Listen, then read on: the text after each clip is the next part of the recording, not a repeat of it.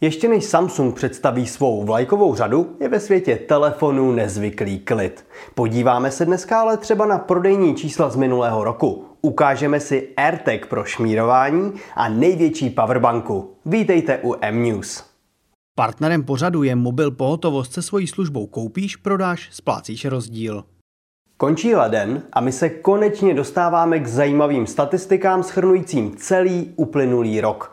A i přes pandemii, narušení dodavatelského řetězce nebo nedostatek komponent se mobilním telefonům dařilo.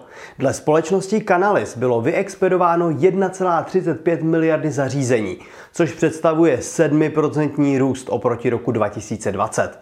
Na první pozici mezi výrobci se stále drží Samsung s 20% tržním podílem. Za ním je Apple a na třetí pozici Xiaomi s 28% růstem. Celou tabulku najdete u nás na webu.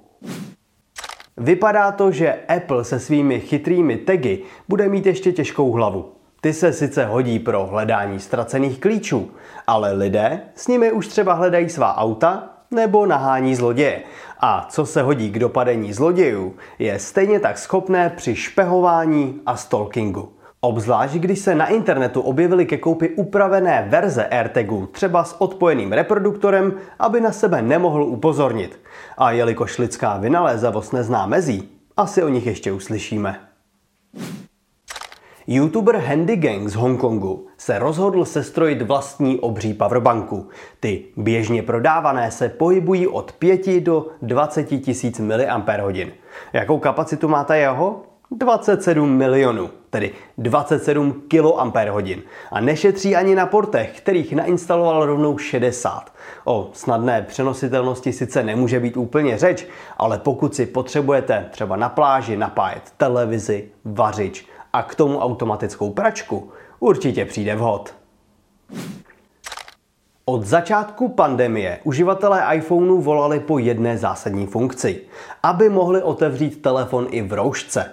To částečně fungovalo již v minulém roce, pokud zároveň používáte Apple Watch. Pokud ne, potěší vás verze iOS 15.4, která tuto možnost odemkne všem.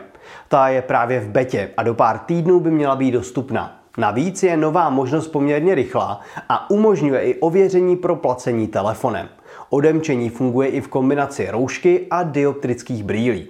Se slunečními ale budete mít smůlu.